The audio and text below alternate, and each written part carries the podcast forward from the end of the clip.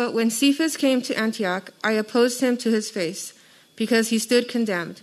For before certain men came from James, he was eating with the Gentiles. But when they came, he drew back and separated himself, fearing the circumcision party.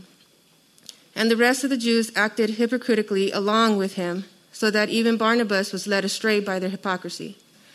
But when I saw that their conduct was not in step with the truth of the gospel, I said to Cephas before them all, If you, though a Jew, live like a Gentile and not like a Jew, how can you force the Gentiles to live like Jews? We ourselves are Jews by birth and not Gentile sinners.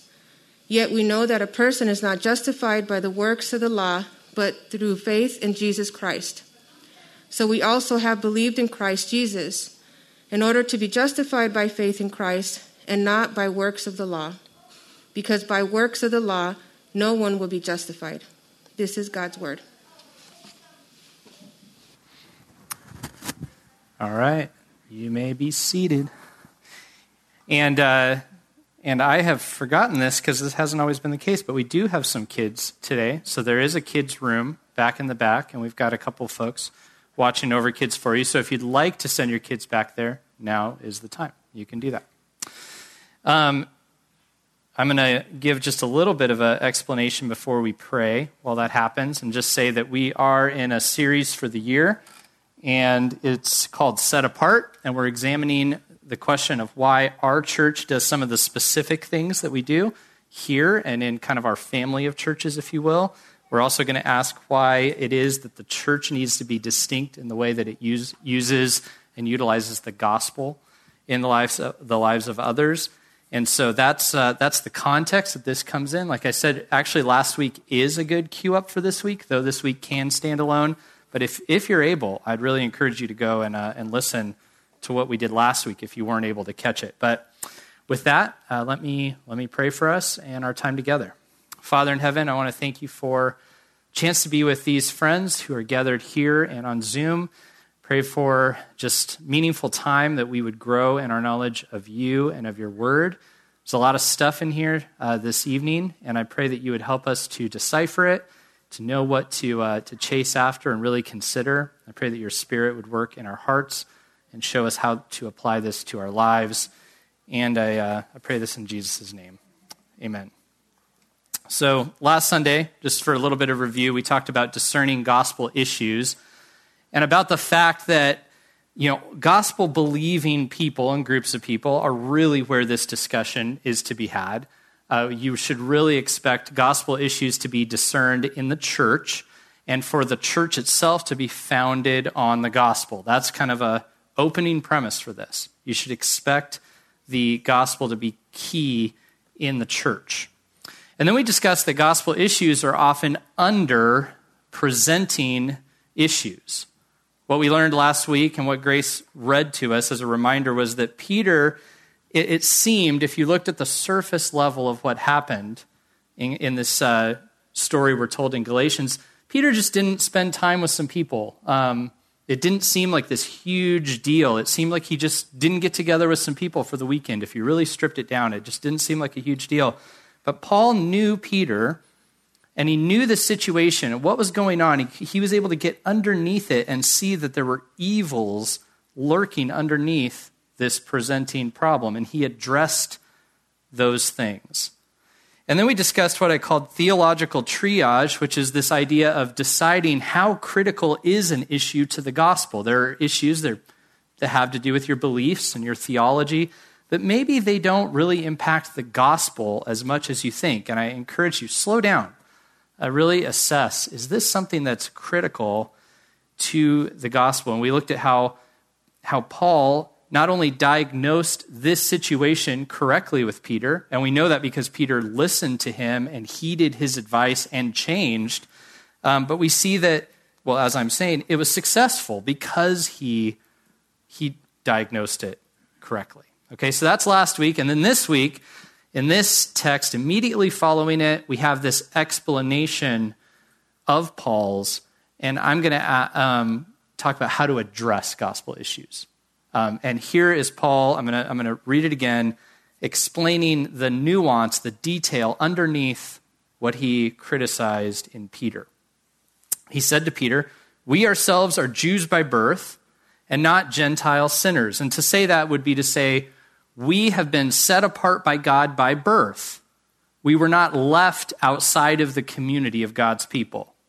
We, you and me, Peter, were God's people by birth. Yet we know, even though we were God's people by birth, we know that a person is not justified by works of the law, but through faith in Jesus Christ. So we also have believed in Christ Jesus in order to be justified by faith in Christ and not by works of the law. Because by works of the law, no one will be justified. And these are the four things I want to draw out of here. We, when we address gospel issues, as Paul did, we need to get down to the gospel point. We need to follow the right process with people. We need to rightly handle God's word, and we need to practice what we preach. So get at the gospel point, follow the process, rightly handle the word, practice what we preach. So let me start off with getting at the gospel point. Here's what I mean issues that come up in church, in our community, things like what we dealt, have dealt with throughout the past year, the different divisions uh, within the church, can disturb us on different levels. And I, I speak from experience, not as the, the professional who always gets this right, but as somebody who has fumbled forward, I would say, even in this past year. But imagine, if you will, that there's a disagreement that you have. And many of you could think of people who are here in this church or were, okay? And you could think of things that you disagreed with in their lives or things that they said and you began to think about those things and you began to kind of mull them over in your mind. And eventually, after it marinated, you decided they are wrong. Um, either what they are doing is wrong or they're encouraging something that is wrong. And you begin to think to yourself, perhaps, I don't see how a Christian could think that. I don't see how a Christian could come to that kind of conclusion. Now, I know for me that I am bothered in situations like that for a variety of reasons, and I think I can assume that's true of most of us. Um, I can be bothered not just by the, the issue I see, but by the fact that someone doesn't value as highly something that I value very, very much. That can just irk me. Um, this week, I, or a couple weeks ago, I took this professional assessment uh, for, it was yeah, for just kind of assessing my pastoral career. And there was something that came up in it that I desire for processes to be followed and for people to understand my thinking, my rationale before, you know, going a different direction than me or confronting me on something. You know, that came out in this test. And I know some of you are thinking right now, Andy, you needed a test for this? Like, you could have just asked. We could have told you you have this problem. And I, I know, I'm sorry. But the test, the test helped. And I realized that, you know, sometimes when there have been conflicts, even within this church, within this community, within friendships of mine, you know, I've been dealing with how important it is for me for people to understand my thought process. And I'm bothered by that not happening even more than sometimes the actual issue underneath it. And I'm sure you all have your list of things that just irk you when an issue comes up, things that bother you about people's methods or people's attitudes or whatever. And these things are not the gospel point. These are our preferences and proclivities, and they need to be categorized for what they are. They don't necessarily necessitate a confrontation. Sometimes all you need to do is, is say something like, Hey, our relationships off. Or, I don't understand where you're coming from, or I feel misunderstood. Could you help me understand? Things of that nature. This is relational, emotional stuff. If you think about the situation in Galatians, in this particular text, I, I, I, wouldn't even be surprised if Paul didn't have his stuff, his little issues with Peter Actually, I mean, you, you think Peter's the guy that cut off the ear, right, in the garden. I mean, this he's kind of a, a rash decision maker. And I could see Paul, there just being things about Peter that Paul would say, I would never do it that way. I would never operate the way you operate. But if that's the case, Paul had dealt with that and processed it into the dust before he confronted Peter because he doesn't go after who Peter is or what Peter's like. He goes after one thing justification by faith alone, a core belief of Christianity. That is what he brings up. And this is important. We need to get at the gospel point. And I, and I want to encourage you that as you become more saturated in grace and the principles of grace, it becomes easier to pinpoint such issues. But I also need to say, and this is why we're talking about this stuff, is that I am discouraged in many ways because many people in the church, many leaders, do not seem to be talking about the issues underneath the gospel point issues at all. But they seem to be just going at each other without discerning these things. And I, and I think that's something we need to deal with. So that's number one, get at the gospel point. Number two, follow the process. You'll notice here that Paul is not complaining about Peter. Okay? That's, that's an important thing to notice. Paul is not going to this church in Galatia and going like, guys, Peter is the worst. Like, have you even heard what he does and teaches? He doesn't, I don't even know if he believes justification by faith.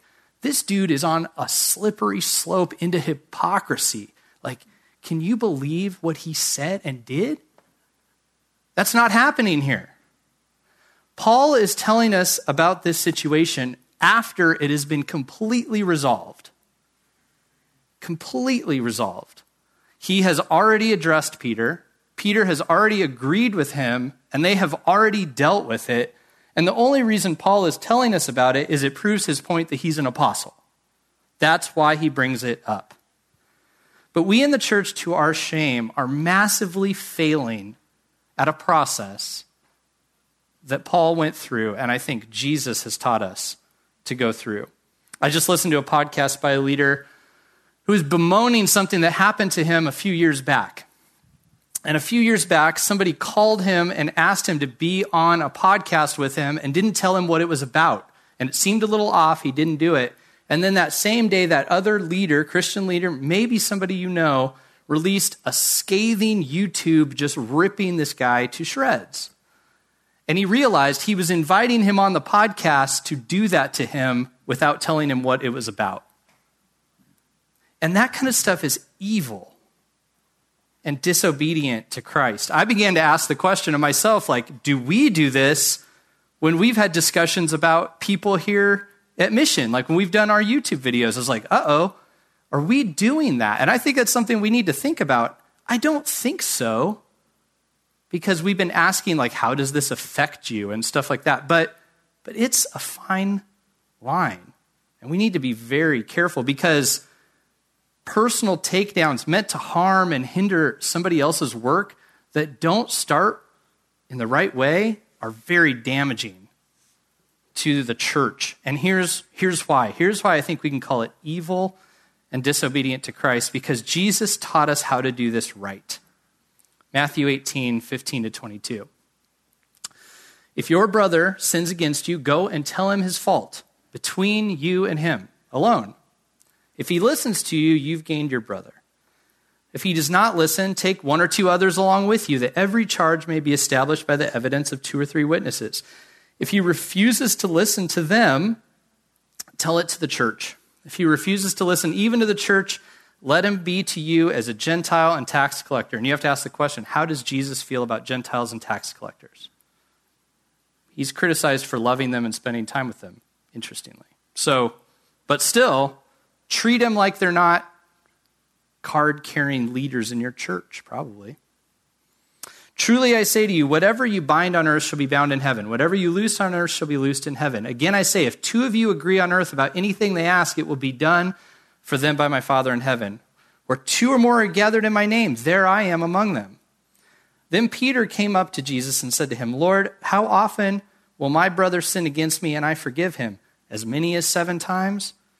And Jesus said to him, I do not say to you seven times, but 77 times, which is a way of saying infinitely. Forgive and forgive and forgive and forgive. I want to clear up two potential roadblocks to you applying to this, this scripture to this situation. First, the word sin. Some might say teaching something that is against the gospel isn't sin. Sin is just when you do something that hurts somebody. And I feel the need to remind us and myself of what sin is. Because that word is extremely vast. Um, sin is the archery term for missing the mark of perfection. Another way of saying it would be inaccuracy. Sin is every inaccuracy ever. Okay? Every action that is imperfect is sin. Every wrong belief is a sinful belief because it is inaccurate. Wrong beliefs impact other people, as what happened in Galatia. So the sin of misbelief becomes the sin in action against other, other people. So, in other words, breaking the commandment to love God perfectly with your heart, soul, mind, and strength leads to breaking the second commandment to love your neighbor as yourself every time. So you see, the Bible's definition of sin is massive and inescapable. Sin is the great democratizer of all people because all have sinned, the Bible says, and fall short of the glory of God. No one is righteous, not even one. So, sin, if you think about it, isn't just stealing somebody's purse. It's the belief that leads you to decide that God is untrustworthy and won't take care of your needs so that you are willing to go and steal the purse in order to take control for yourself and get what you want out of the purse. You see? It's not just the action, it's the underlying belief. Okay, so sin isn't just actions, it's action fueled by gospel issues. And the gospel issue is the sin that Paul makes much of in Galatians. Secondly, bringing it before the church. That's like a scary thing to say, right? Some of you have church baggage. I, I, understand. Some of you have been potentially have been or have seen people hauled up in front of the church to like talk about their usually it's something sexual. This occurs in a lot of churches, and it has left some scars.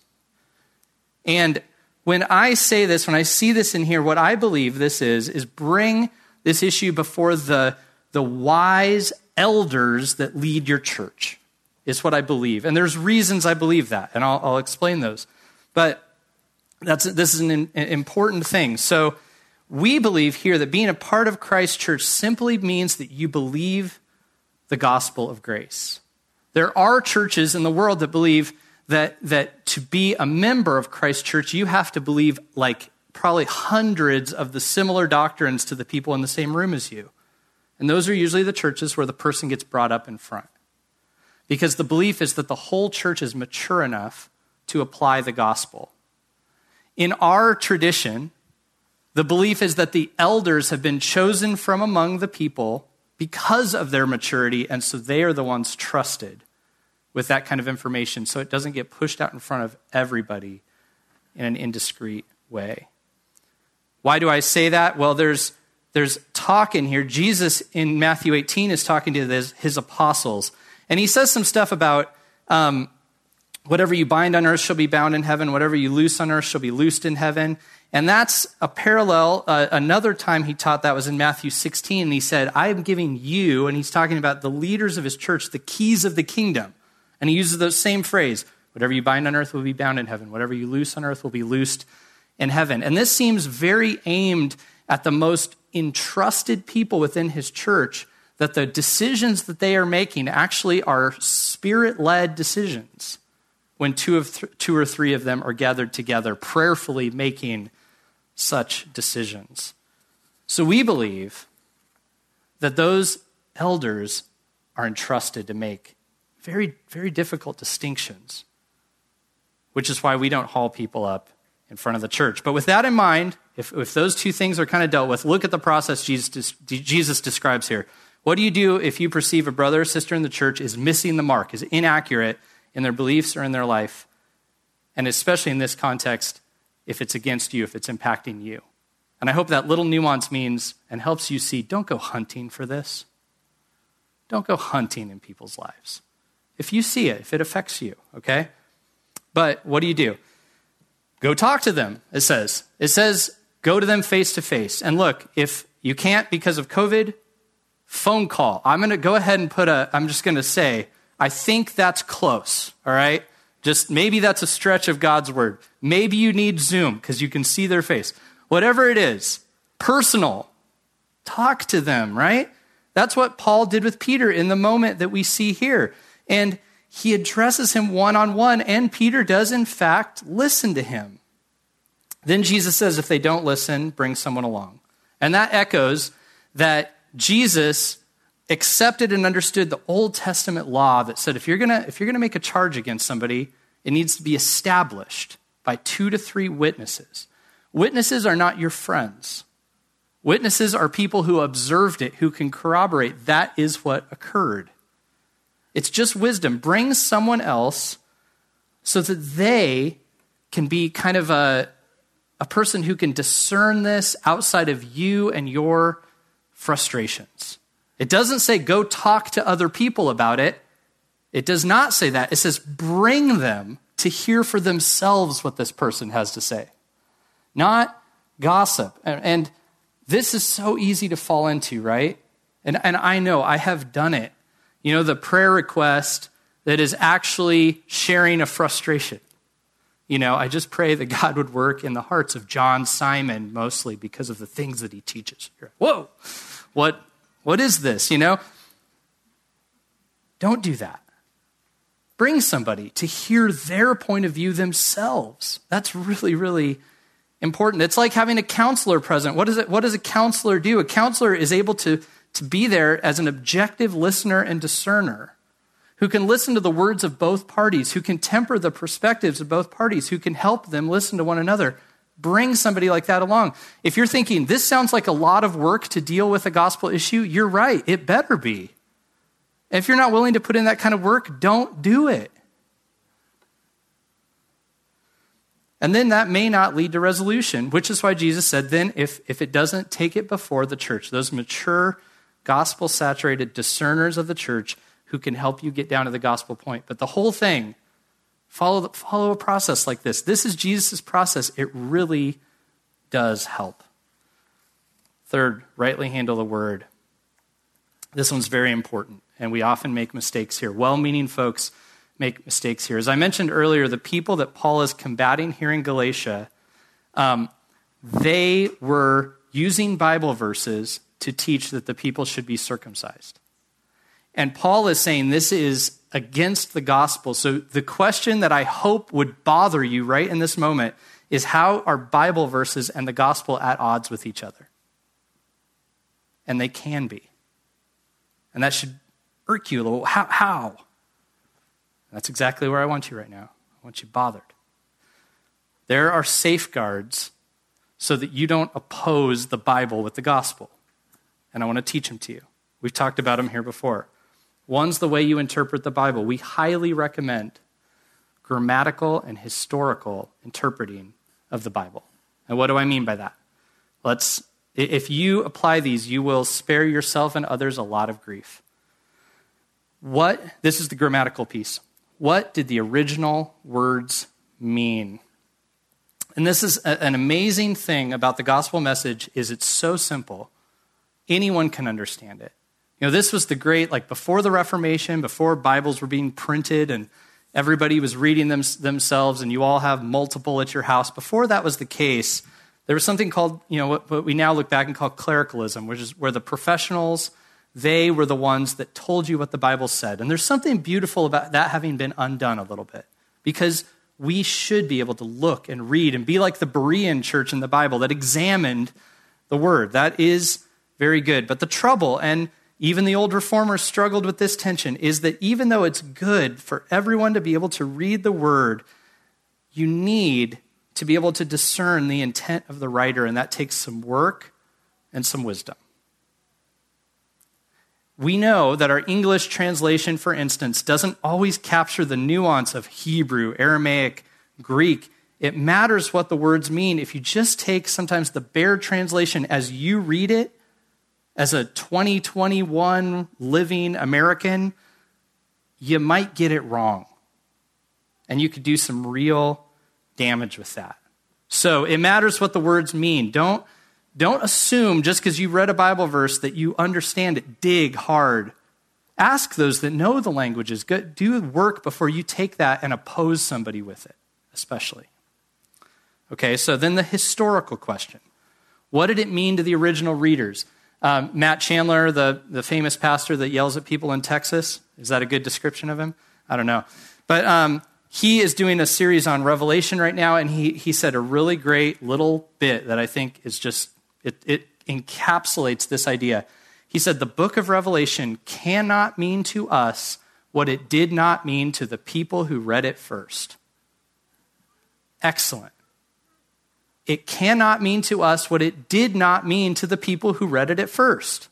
So you don't get to have an American translation of the book of Revelation that's just all Americanized. It can't be. It was delivered to the church of Ephesus, right, and Laodicea, and it needs to be, you know, have continuity to what God said back then. That's important. So we need to ask this question. It gets fumbled by fumbled a lot in our circles. Michaela and I are in a class, and i have been giving this class a little bit of a hard time. I really do like the class. It's a financial class, it's great. But they've been fumbling this one, unfortunately, in the Bible study book real bad. Real bad. And it's frustrating. Um, there's Romans 13, which you, many of you know, we studied last year here at Mission. It talks about submission to authority and that you owe submission to authority and taxes to the governing authorities because God instituted them right? That's why.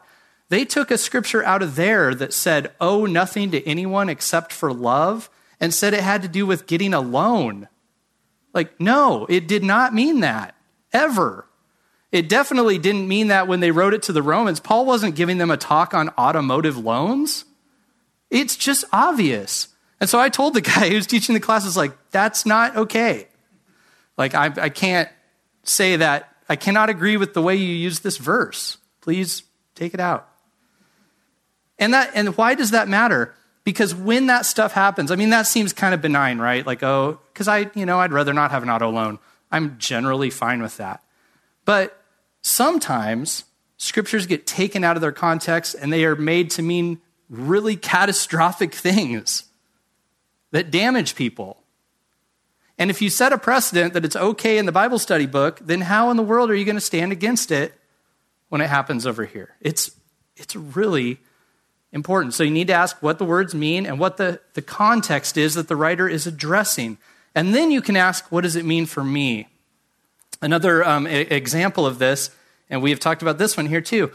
First Corinthians, where, where Paul talks about head coverings.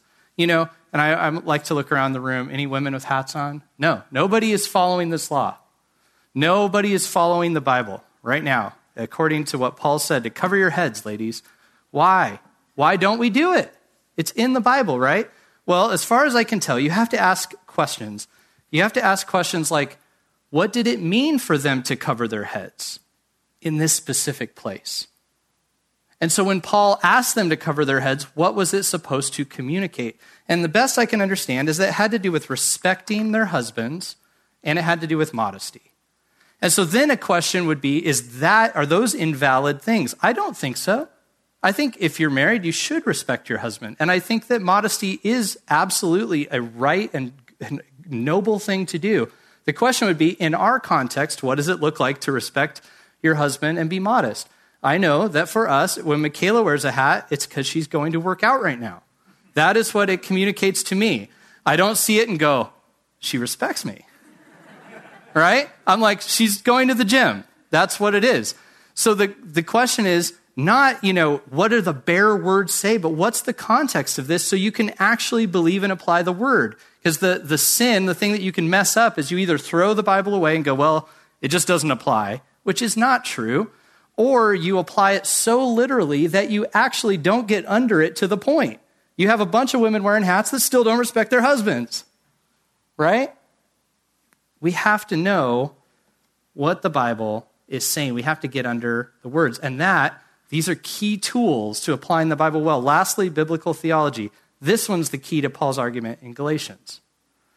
Biblical theology is when you ask this question where are we in the Bible storyline right now?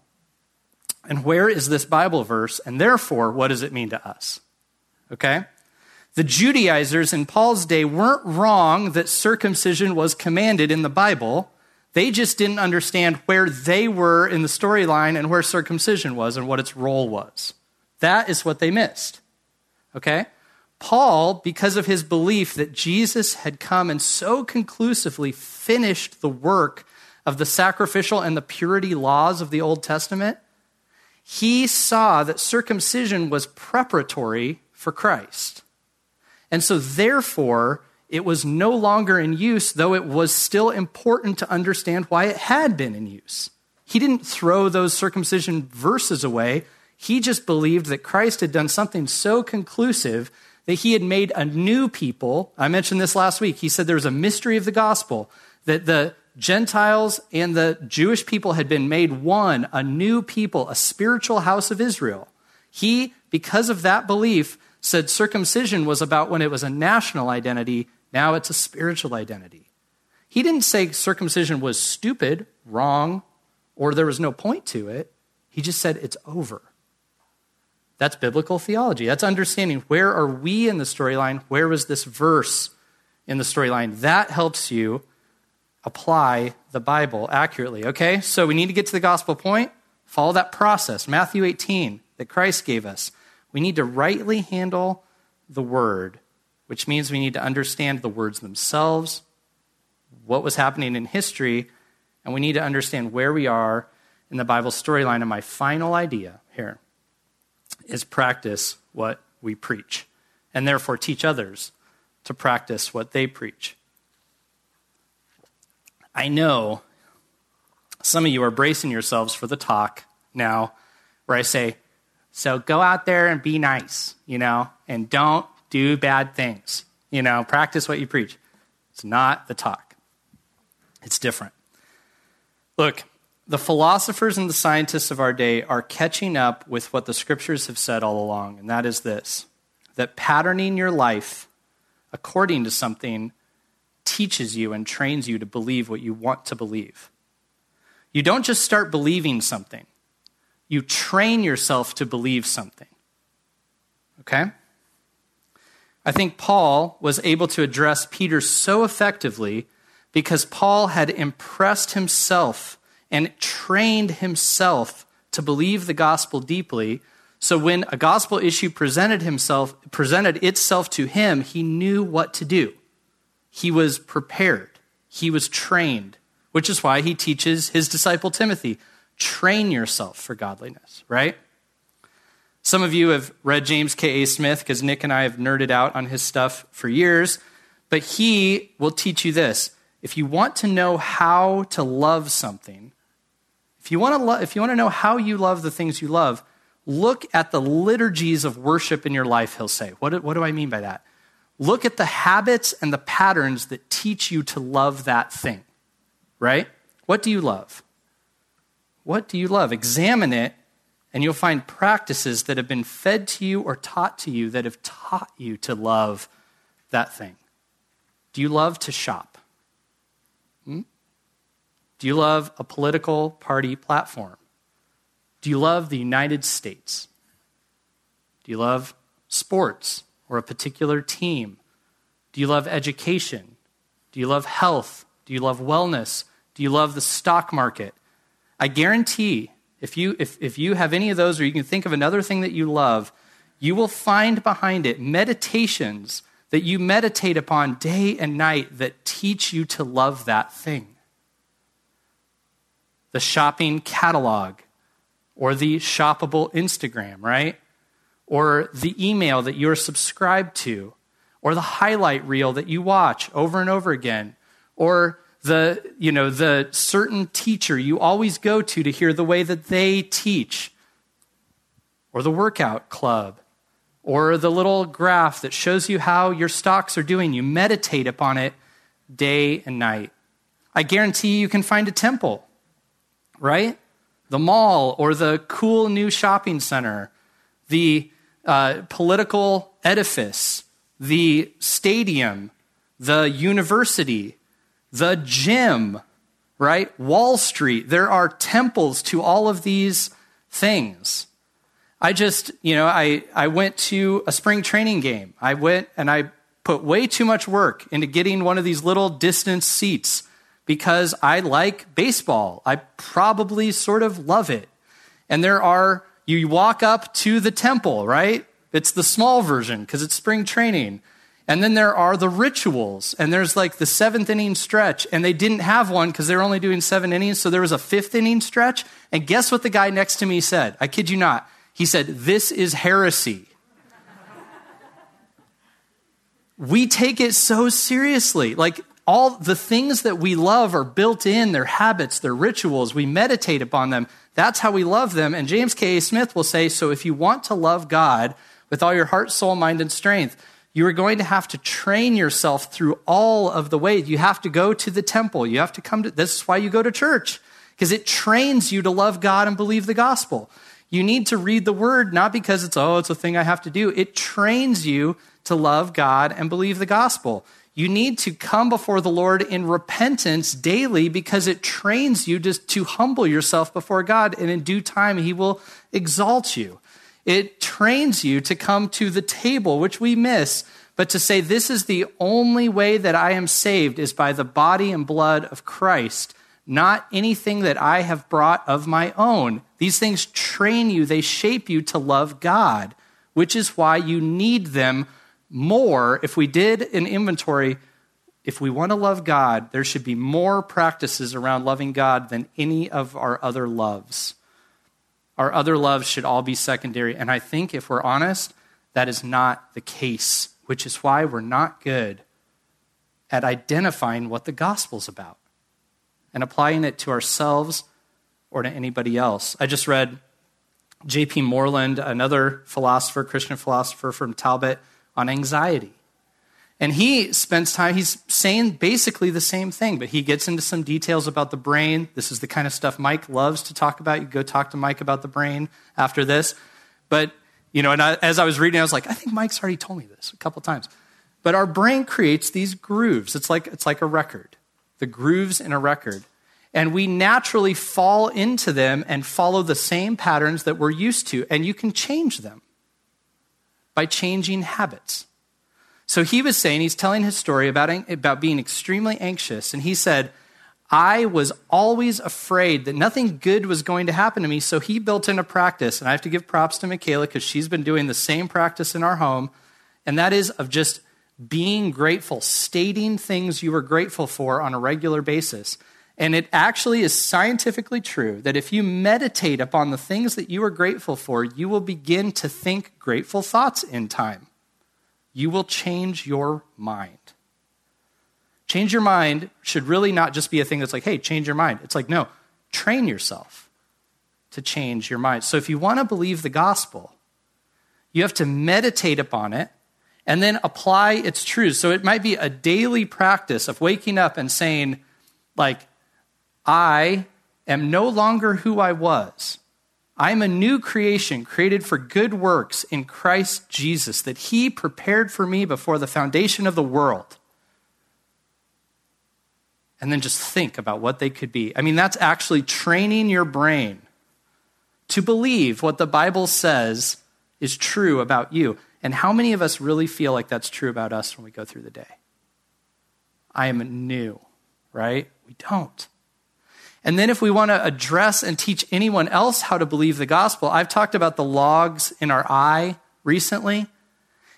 We cannot point out the speck of unbelief in someone else if our bodies have not been trained to walk in the truths of the gospel ourselves. And this is why people think we're such big hypocrites, because we are. We're not, we don't believe it. We don't walk in it. We like to point fingers at things we don't do ourselves. To practice what we preach is, is not just to like prove it to other people, it's first to believe it ourselves so that we can actually invite someone else into believing it and show them how. And then I think we'll actually be good at addressing gospel issues. I believe that Paul, we talked about this early on when we started doing Galatians, he spent three years in Arabia before he went and started his work of ministry. I think for three years, he meditated on what he knew all this information about the Bible. I think he meditated what does the gospel mean for us? And that's why his letters are so deep. And that's why he could talk to people about the ways that they believed so effectively. All right? I want to encourage you care about gospel issues in your life and in the lives of others, but really, really take these things to heart. Get to the gospel point. Really do. And then think and shape your life according to the gospel as you rightly handle the word. Let's pray. Father, I want to thank you for your word, that we have something to go to that can shape us. God, I know the truth about myself, and I'm sure it's true of us all. We're so prone to wonder. The old hymn, prone to wonder, Lord, I feel it, prone to leave the God I love. We love so many things more than we love you. And so we don't know how to disciple anybody. God, I pray that you would call us back to yourself, that you would give us eyes to see the gospel in the word, that you would help us to love you more than anything else, and then make us effective. That we would contend for the gospel within the church effectively, and that we would represent it to a watching world beautifully and in a compelling way. We're going to need your Spirit's help for this. So we ask for it in Jesus' name. We're going to worship in three ways together. We're going to sing together there's giving in the back, which is a way to express what you love. We miss the Lord's Supper, but we'll remember that we come to Christ alone and we bring nothing of ourselves. And as we enter into that, we're going to take a time of confession. I want you to ask these questions in confession Jesus, how am I doing in my commitment to love you? And then, how have I treated my fellow believers this year in light of the gospel? And then pray the simple prayer Have mercy on me, and just sit in silence. After confession, feel free to stand and sing or sit and reflect as we begin to sing together. And join me for two minutes of silence after I pray, just a short prayer entering us into confession together. God, hear our prayers we do come before you broken and sinful. Just thinking about that definition of sin now, it's so true. Even our best intentions, our righteousness, as your word says, are like filthy rags. So we come to you acknowledging that it weren't for your, if it weren't for your grace, we wouldn't be able to stand. And we're so grateful that you're so full of grace and so willing to stand for us in Christ. So we bring our confessions to you because we know that you love us, you're faithful to us, and you love to forgive. You're full of mercy. So I hear our prayers now as we pray.